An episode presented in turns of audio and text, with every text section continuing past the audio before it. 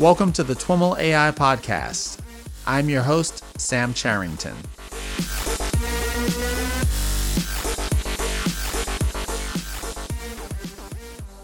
Sam is back on the road for the next few weeks. If you're hearing this on October 31st, you can catch him at TensorFlow World in Santa Clara. Next week, he'll be at Microsoft Ignite in Orlando, and the week after that, at KubeCon in San Diego. If you see him wandering around, please pull up on him, say what's up, grab one of our awesome new stickers, or maybe even snap a selfie. He loves that kind of stuff. But before we move on, last week we published a show featuring an interview with Phoebe DeVries and Brendan Meade about their paper Deep Learning of Aftershock Patterns Following Large Earthquakes. It turns out that since that interview was recorded, some questions have been raised about the research methodology used in the paper. This was brought to our attention by Rajiv Shah, a longtime listener and friend of the show, who initially raised the concerns. The issue has been covered in numerous articles, links to a couple of which we'll add to a note on the show notes page. Sorry we missed this one before publishing. Happy Halloween! Enjoy the show. All right, everyone. I am here in Santa Clara for the TensorFlow World Conference, and I've got the pleasure of being seated with Omoju Miller.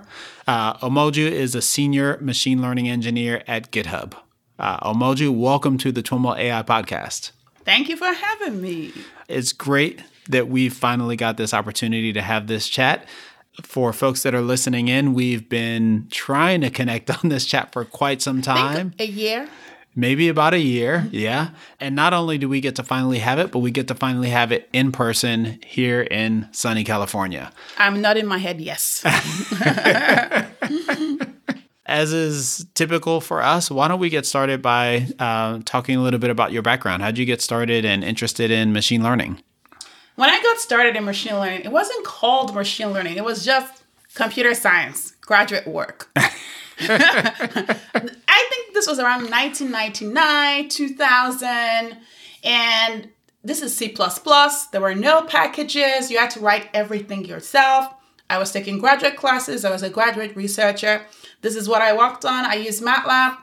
But then I realized that this is too academic. Where are we going to apply this thing? So I pivoted to more knowledge representation on the semantic web we had a more pressing, realistic project to work with the Department of Defense. And so that's what I did.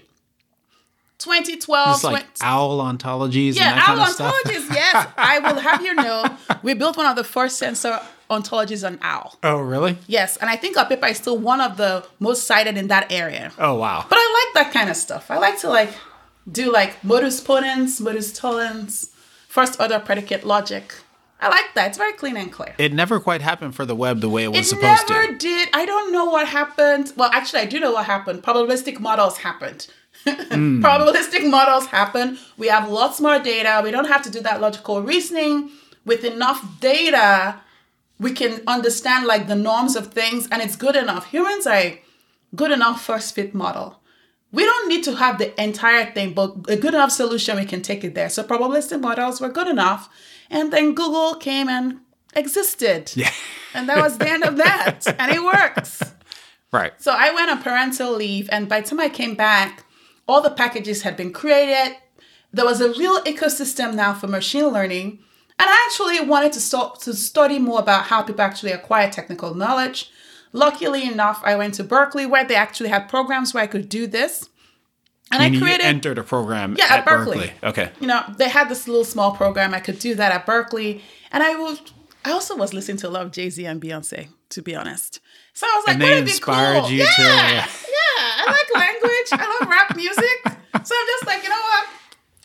Wouldn't it be cool if we actually had like an NLP rap unit? Like, why are we always doing polka and all this stuff? Like, I like rap music. I want to know what Jay-Z is thinking.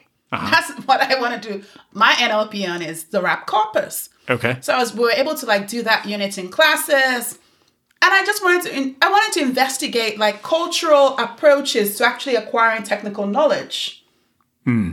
If people are not if people are either passionate or extremely dispassionate, but there's some kind of emotional response versus just like nothing boring. Right. And if people already come into an environment with um, mathematics and reasoning that they already have in their heads, then they're able to actually truly understand that machine learning is a statistical based approach to solving human problems. It's not some kind of, it's not just derivatives and partial differential equations. It's not, yes, we use that, but it's not math. It's math applied to human context mm-hmm. and modeling that. That's what I wanted people to get at. So I did that and I was really excited about it. I wanted to continue. And so, wait, the connection between that and the rap music and JC, w- w- the It's was there a specific project that you? Yes, I called it hiphopathy. It was a very Hiphopathy. small, Okay. tiny little thing, just like a little amuse bouche of such a work, you know. Because you have to do a PhD, you have to get out of there. You can't. you have to do something, Yeah. study it, and get out of there. And I wanted to continue working around how humans actually acquire technical knowledge, and better yet, helping humans acquire that knowledge faster and solving their problems faster. Mm-hmm. So I was like, who would, who has the largest data on humans and computation? GitHub. Oh, it will also be in their interest to actually solve those problems too, because mm-hmm. people are on GitHub, technical people are on GitHub. A lot of people come on GitHub also to learn. And GitHub is where we build that technology that helps us move forward. So it'd be a great place if you want to study that and actually do work in that area to go to GitHub machine learning. And then you could build things to actually help people learn better and get their work done faster. Mm-hmm. So I reached out to people at GitHub, became friends with them. Luckily for me, they were creating a machine learning team. They asked me to interview. The rest is history. Here we are at TensorFlow in Santa Clara. Right, right, right. So when you first had the idea of doing this at GitHub, there was no machine learning team. There was no machine GitHub. learning team. I was just like, hey, GitHub, hi, it's me. What are y'all doing? you must have data. What what do you have? What are the plans for you? You people must have data now, because this is 2017. You existed since 2009. That's a lot of years of data. What are your plans for this data? I think you should have enough now that we can start using machine learning to help accelerate certain things. And so coincidentally, or maybe as fate would have it, the company in a couple of months decided that that's also what they wanted to do. So they were like, ah, voila, Omoju was already interested in this. We should just have her come and interview and see if she can be help. She can help us be part of this thing. Oh, that's awesome. Uh, and so, what's your what's the scope of the mission of the ML team at GitHub and your role in particular? So I'm a machine learning engineer. I'm a senior machine learning engineer. I'm part of the inaugural machine learning team.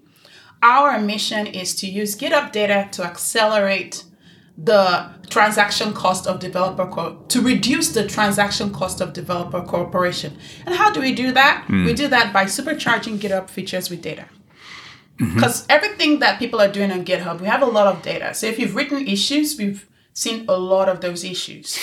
So we know what issues are going to get closed faster than others, and we can help. if you're like- looking at the same repos as I am, you're seeing a lot of the same issues too. yeah, we're seeing the same issues over and over again, like bugs.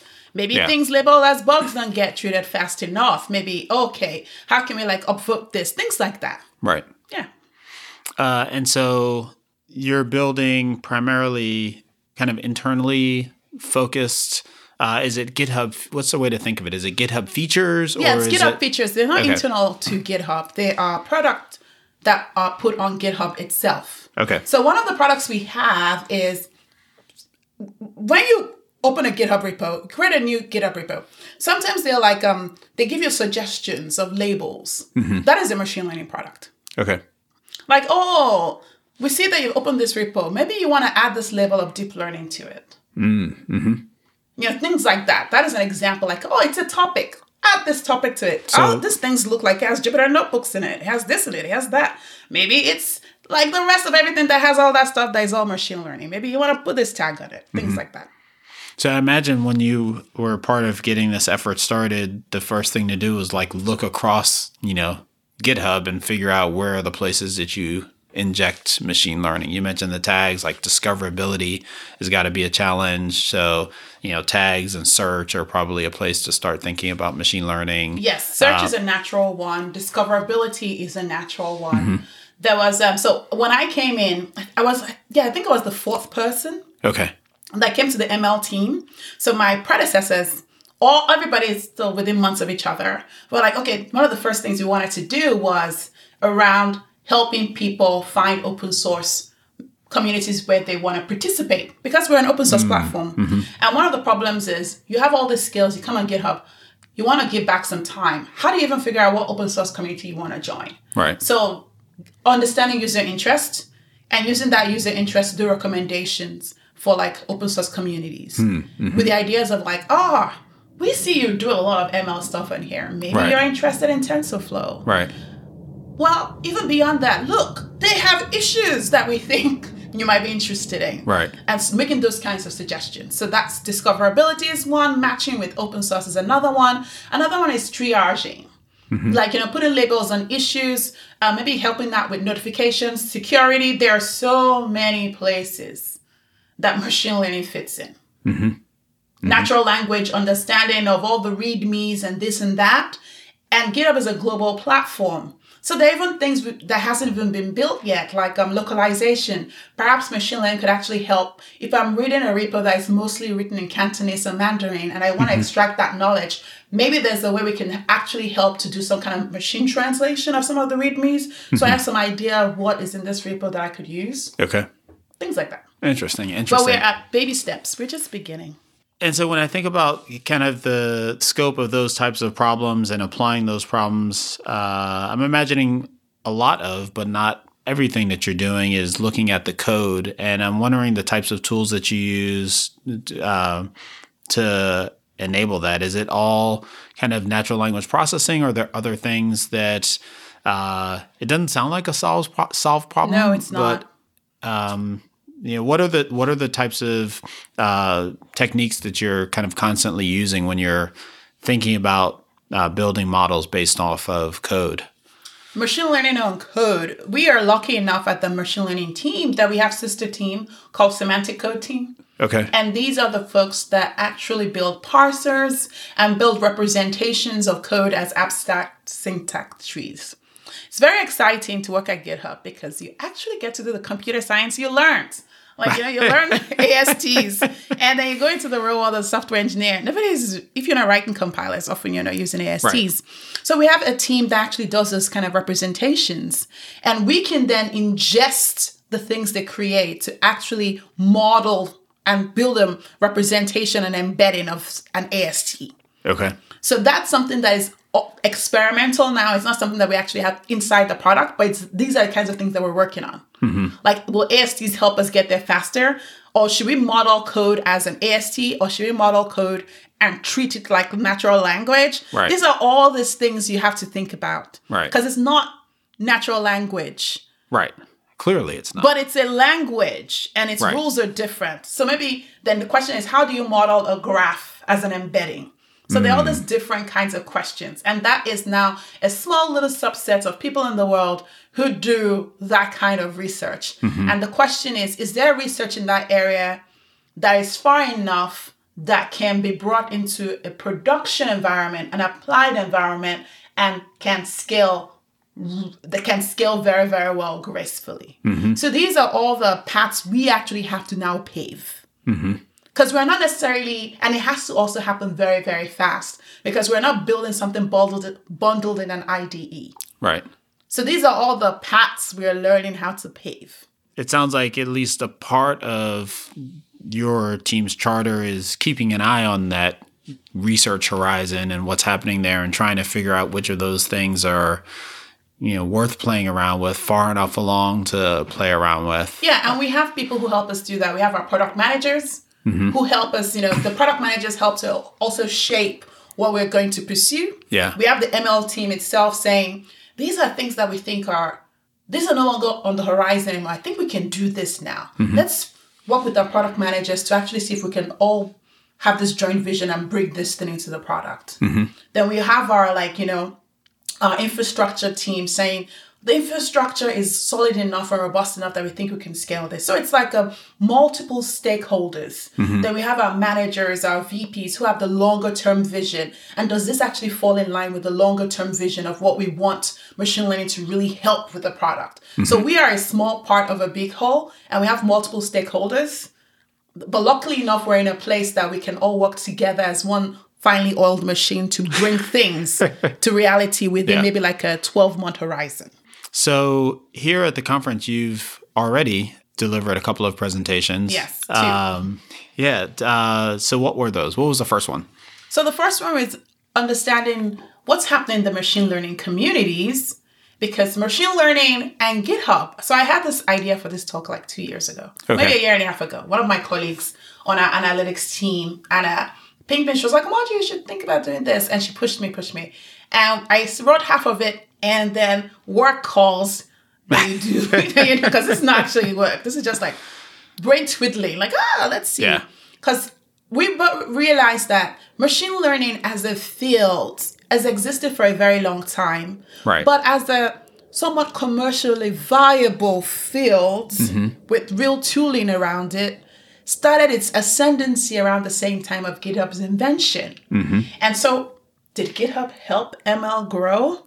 Hmm. Who knows? Or maybe it's the other way around. We don't know. But we Right. do know that a lot of the stuff around GitHub, um, machine learning communities have happened on GitHub. Mm-hmm. And we have that data going back 10 years. So we can actually do like a longitudinal retrospective study of the evolution of machine learning communities on GitHub. That was the first talk. And that talk was for the contributors themselves to TensorFlow.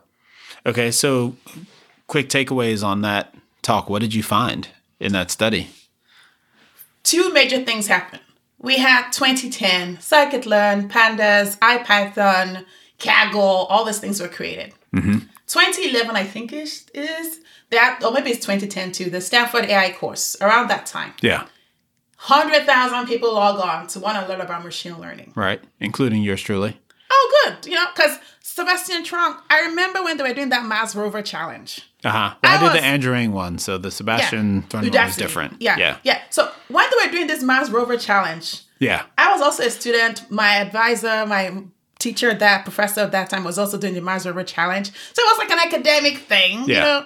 So even I did not think hundred thousand people. What is Right. this? And once people did that, the, the following year, Udacity was created, Coursera was created. Right. So then you're starting to see machine learning become a commercial, viable business enterprise. Mm-hmm. No longer just academia and NASA. Mm-hmm. They're actually human VCs putting money into this thing. So it was the first sign of the AI winter we had had thawed. Right. Now it's a real thing. And so it started picking up, started picking up, started picking up. Then Andrew Ng does the cats thing at Google, Google X was it, where they trained those neural networks to do a, to learn a representation of cats on YouTube. Right. I think there was a TED talk and all this, and everybody was like, "Oh my God, it's coming!"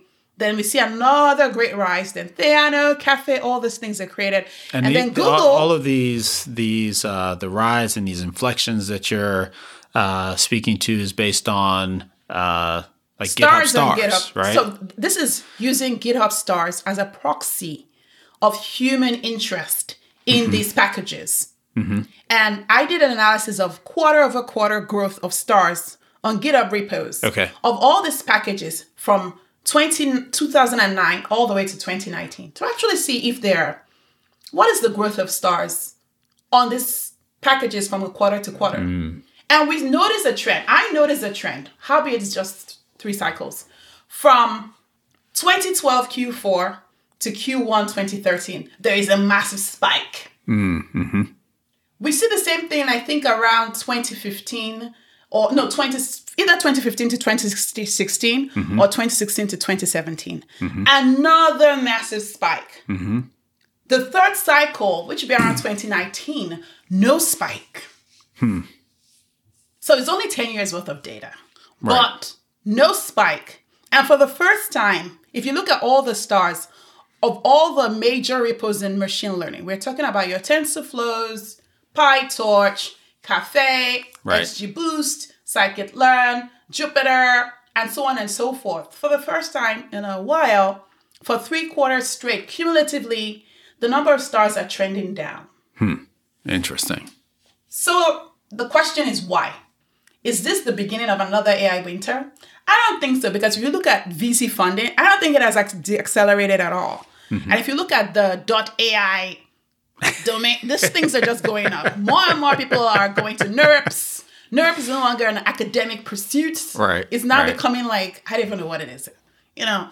So it's not necessarily slowing down. So somebody asked a question and said, Did you look at the production framework repos, things like Kubernetes, Kubeflow, things TF serving? Like we looked at those ones and I realized I hadn't done that. So I'm, I'm gonna go back to the office and look Mm. Yeah. at that to see maybe those is where that's where we're putting our energy because we're actually putting things into production now. Right, right. Or is it that it's no longer trending because it has become a permanent part of software engineering? It's Right. no longer a trend. It's just Right. is.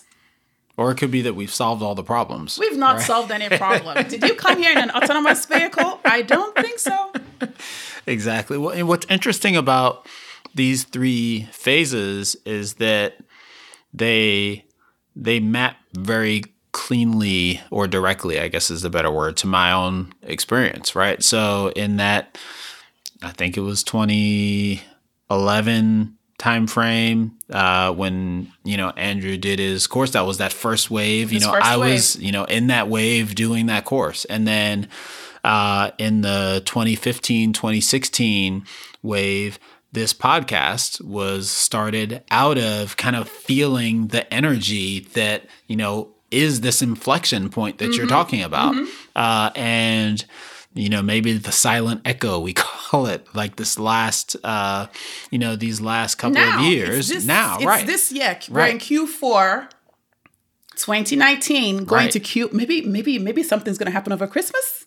Right. Well, I think I think what's happening from my perspective, what's happening is that a lot of the energy and investment is going into making it real and productionalizing, operationalizing a lot of the experimentation that's been happening. And so uh, I'm very curious to see what you find around these uh, frameworks.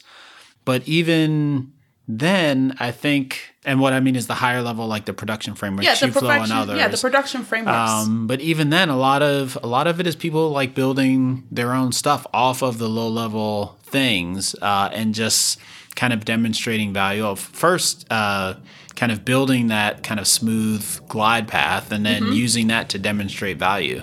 Um, And it could be that um, you know what we're seeing now is uh, you know ultimately the the the growth in kind of the the broader market is people kind of reaping value and a lot of Yeah. that value is internal and not shared so and that's what be I was also thinking about. Maybe it has actually gone to private repos in enterprises. yeah And so we don't look at any private repos. right But one thing, I don't think we're going into a winter.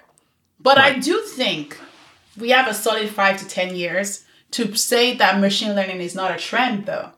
Because some of the challenges is our, our lovely friends at the media have written all these stories, these mm-hmm. wonderful stories. Everybody has high expectation. Mm-hmm. In five years, I expect to, I am hoping the, the car I have now is the last vehicle I will ever own mm-hmm.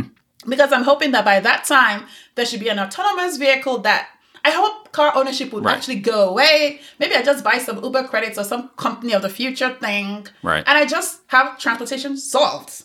Right And the idea of me as a human being owning a car, driving it, becomes a hobby like polo. So if I want to drive, I go on a track, but it's not like a transportation thing. That is my idea of what the next five to ten years is. right If that doesn't happen, though, machine learning might then just have become truly a fad. That would be the downside, but I doubt that will happen because there's too much.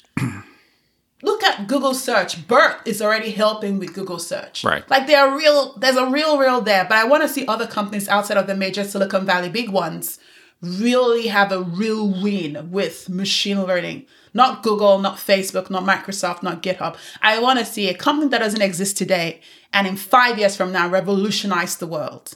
That Yeah. for me will be when we've truly arrived. Yeah, yeah. No, I, I am very confident that we will see that, and we probably already know some of those companies, and you know if they, you know, they're probably already starting these projects that are going to do that. But you, the other thing that you, the other thing that uh, what you said made me think of is this. Uh, kind of the hype cycle technology adoption hype cycle that i think gartner popularized but or created but it might have come before them uh, or been someone else but kind of an inevitable part of this hype cycle is the trough of disillusionment. Yes. Right. So the the peak of inflated expectations is kind of, you know, maybe where we're, we were in 15, 16 or where we are today, who knows. Um, but at some point, uh, you know, the hype kind of catches up to the market. Yeah. Right. And then, you know, there's a bit of a retrenchment, not necessarily a winter, but it's, you know, A bit of a contraction, just a bit a of a contraction, contraction. people working hard to kind of create value. And then uh, I always forget what the the next one is plateau of productivity i think Mm-hmm. uh, that's where you get value out of it and um, i think we're kind of you know the different the different sub technologies of ml and ar are in different places on this curve Mm-hmm. Yeah. um, but i don't think we should be too surprised that there is a, a trough you know and that we come out of that trough and you know ultimately get value out of this stuff I hope so. I really hope so. yeah yeah so that was the first presentation That was the first presentation. and what was the second presentation the second presentation is about machine learning as a product itself. okay One thing we've noticed is there's so many hobbyists and people really, really getting their feet wet into machine learning, and they don't have any path to production.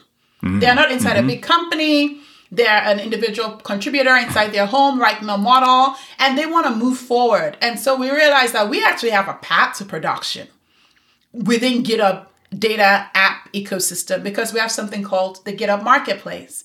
And in GitHub Marketplace, you can put an unverified GitHub app on the marketplace. Mm-hmm. And so my colleague Hamel realized that, whoa, I could actually build an ML model and put it in a GitHub app and push it to Marketplace, and people can actually use it to solve problems on GitHub itself, especially for open source. Hmm. And So, so, independent of ML, what are the kinds of things that I might find in the in the GitHub marketplace? there are lots of apps. I think there are Kanban apps, but there are lots of apps around software engineering. Yeah. Just the software engineering process workflows. There's all kinds of apps. Okay. Like maybe you open an issue or a new pull request and something says hi or something like that. They're just any kind of thing that you can hook into a GitHub um, webhook, you can build an app around. So there Got are it. people who use a lot of stuff. okay.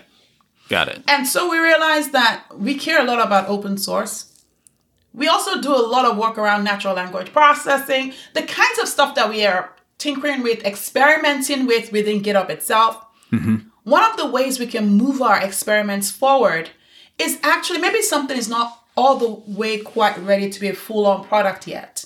You need to work out some of the kinks of it. Mm-hmm. One thing you can do, a low commitment way to get it continue to go, is to actually push it on the marketplace and have users use it. So you can learn the utility of it, you can iterate on it, and anybody can do that.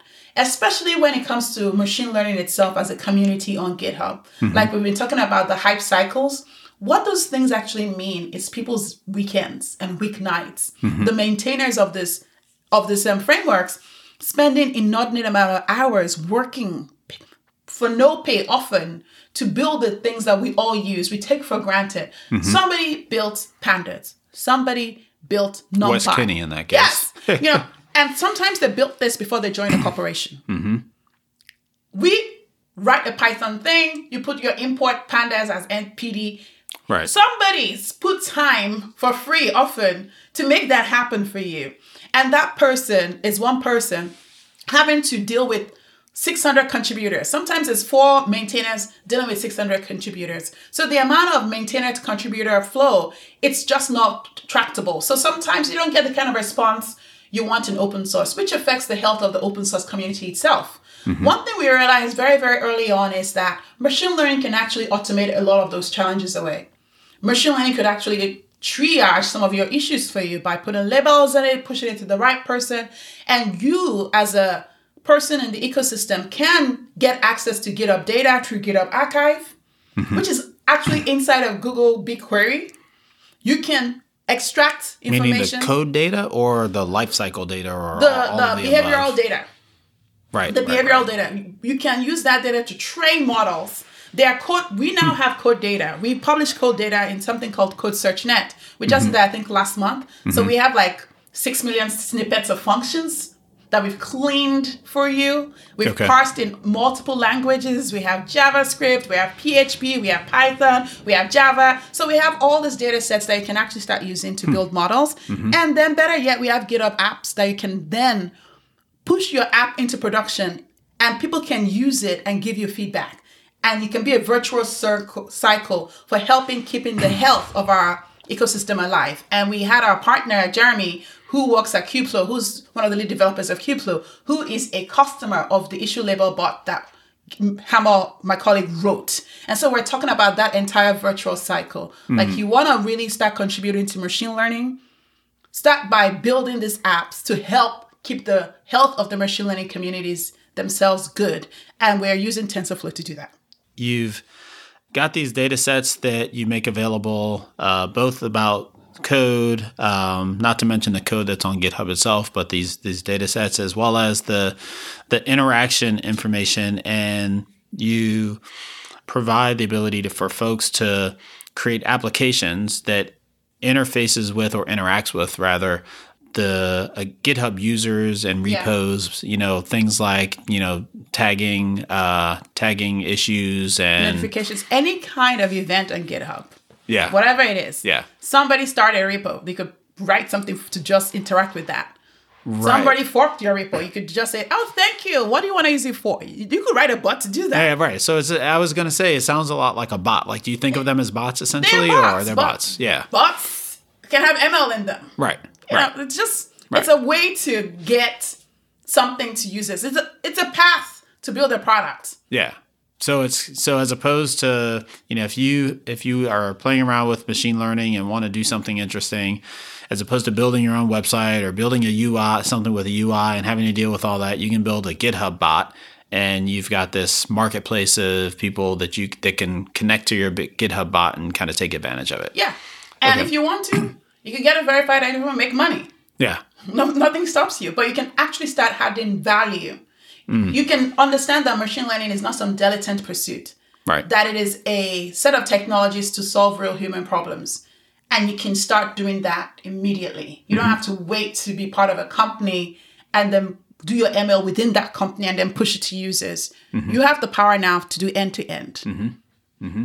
And so, did you go into like how technical was the presentation? Did you go into some of the you know the details of how you would go about doing that, or Not really, but we have lots. We're going to release those slides. We have, if you don't know how to write in Flask, there's a course that we recommend. We put all the events there. We put snippets of the queries that you can use in BigQuery. So we get everything that you would need.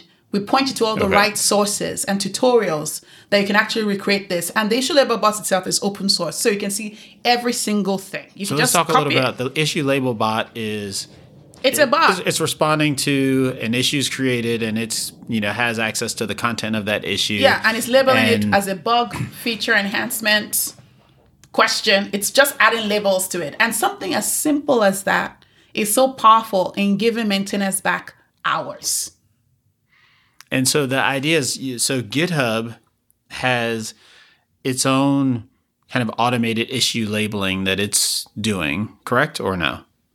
No, not really. We don't have the automated issue labeling just yet. We're Okay. starting to do the automated issue labeling. So your think your group you mentioned earlier, your group is kind of thinking about how you might do Mm-hmm. We're that at the do that. Mm-hmm. scale of GitHub. But um, if someone want it's you're not doing it because you can't do it. It's you have to deal with the scale. But someone could take this issue label bot and are they what does that mean to take that? Do they have to take that and then plug their own model in? no, they don't have to plug their what are they model in. They just take it. It's uh, connected to their GitHub repo, and the bot just starts working.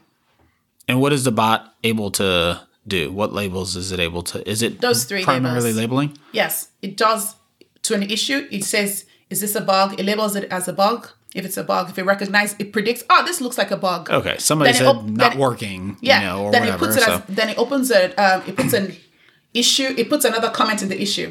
This looks like a bug. If you think it's a bug, say thumbs thumbs up or thumbs down. Mm-hmm. If you say thumbs up, it adds the label bug to it. Mm-hmm. So it does its prediction and asks you to verify. And if you can say, Mm-hmm. yes, it's a bug. And that just reinforces it, it learns. So it just helps to triage for you Got it. With those simple levels. Something as simple as three that. bug and what? are the Bug, enhancement, or question. Got so it. maybe feature, maybe it's a feature request. I would like this Right. to do that. Or how do I whatever question? Those three simple things. And that gives maintainers back hours. because this is what humans had to read Right. and say, okay, I'm gonna. Somebody, somebody's job was just Tagging these. Tagging. Yeah, yeah. this is what everything that we do. This is how these things get done. Right. It's somebody doing all this kind of work. Right, But that person, if we can give them back their hours, it's great. right. And especially for building a robust ecosystem of machine learning, GitHub is the home of all, of all developers, including machine learning developers. The virtuous cycle is you can actually do things to make the ecosystem more robust mm-hmm. and solve our own problems by leveraging, if you by thinking of GitHub as a platform mm-hmm. Instead of just code repository hosting. It's also a platform Got you it. can plug and build things on top of. Got it. So we ourselves in the ML team, we build things on top of that platform as open source. Mm-hmm. And it's just a way to also just play with things that you're experimenting with. Like if you're writing a little experiment, why not open source it to see if it's actually useful? Mm-hmm. And maybe if it's useful, you then add more time to it and you actually build it all the way out. Yeah, yeah, yeah. And so this issue label bot, it's something that you could immediately start using and get some value out of. And it sounds like uh, the Kubeflow team The is using the Kubeflow that. team is using it. Okay. And they're getting a lot of value out of it.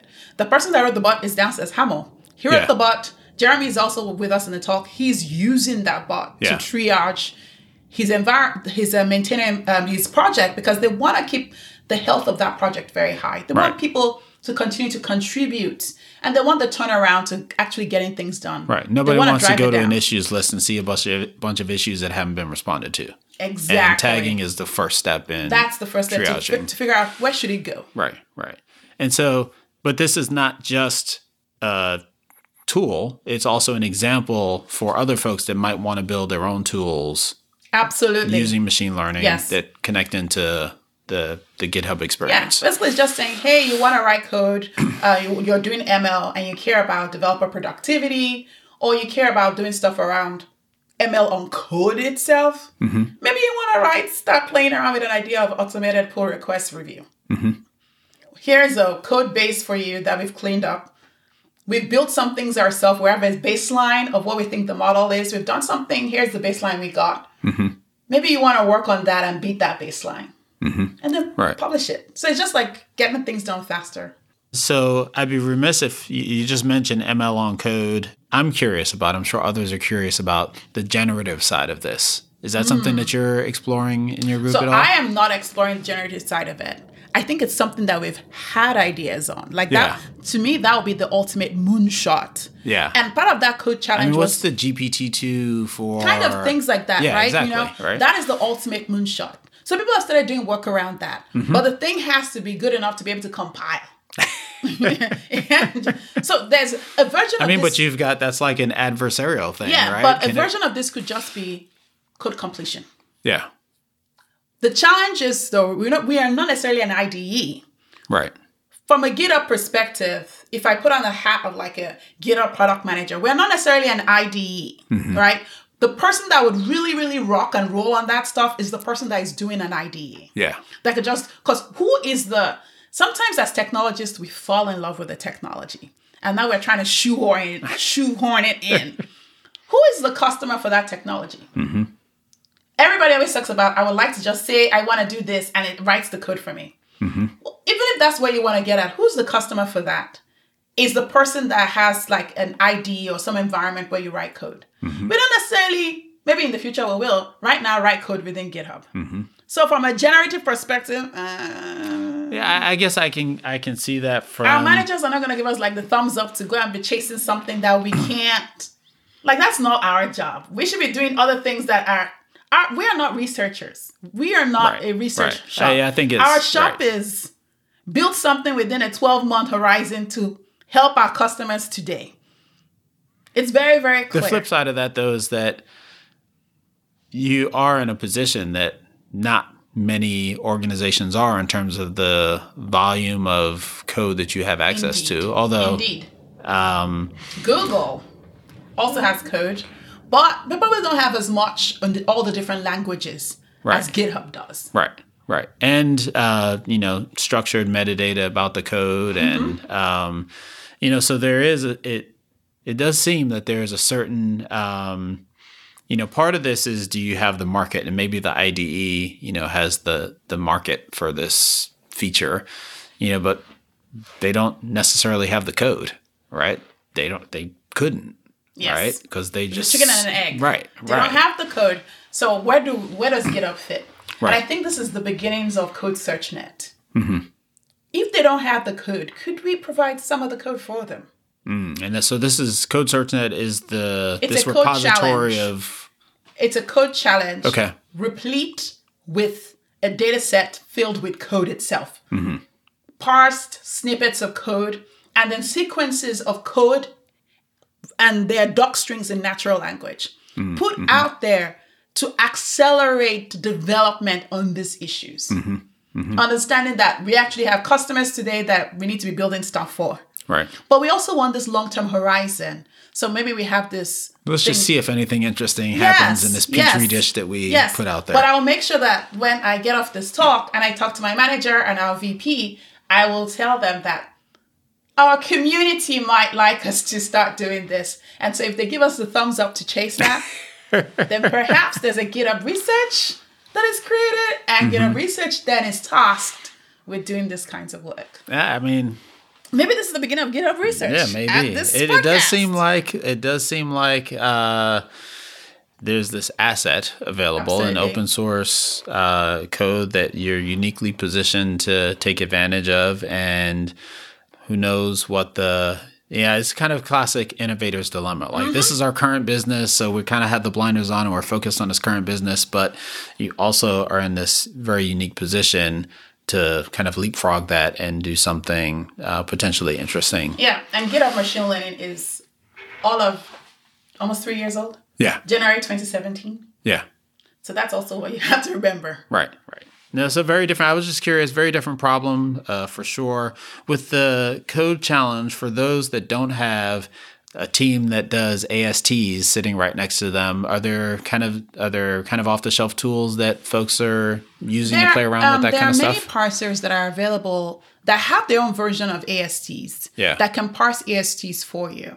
So I can't mention any of them off the top of my cuff, but they are available. But that's the thing. Like, look look for ASTs and parsers, and Yeah. kind of mash but, that up. But we your, don't know yet. We don't know. It's this is research. So Right. get all the representations. If I were doing this, I'll get the I'll get the code represented as an AST. I will represent the code as natural language. I'll just do everything. Hmm. Yeah. And then do the science and see which one gets you further. Yeah. Yeah. And then, you know, put your join the leaderboard and submit your model and join the leaderboard. And let's actually see how far you perform. Like a Netflix prize kind of thing where you've got a million bucks. Uh, I don't think it's a million bucks. I think there's just bragging rights of I did this. Okay. Your, your prize is you're helping your community. Right. awesome. Well, Omoju, it was so wonderful to finally get a chance to chat with you. Thanks so much for taking the time to be on the show. Thank you for having me.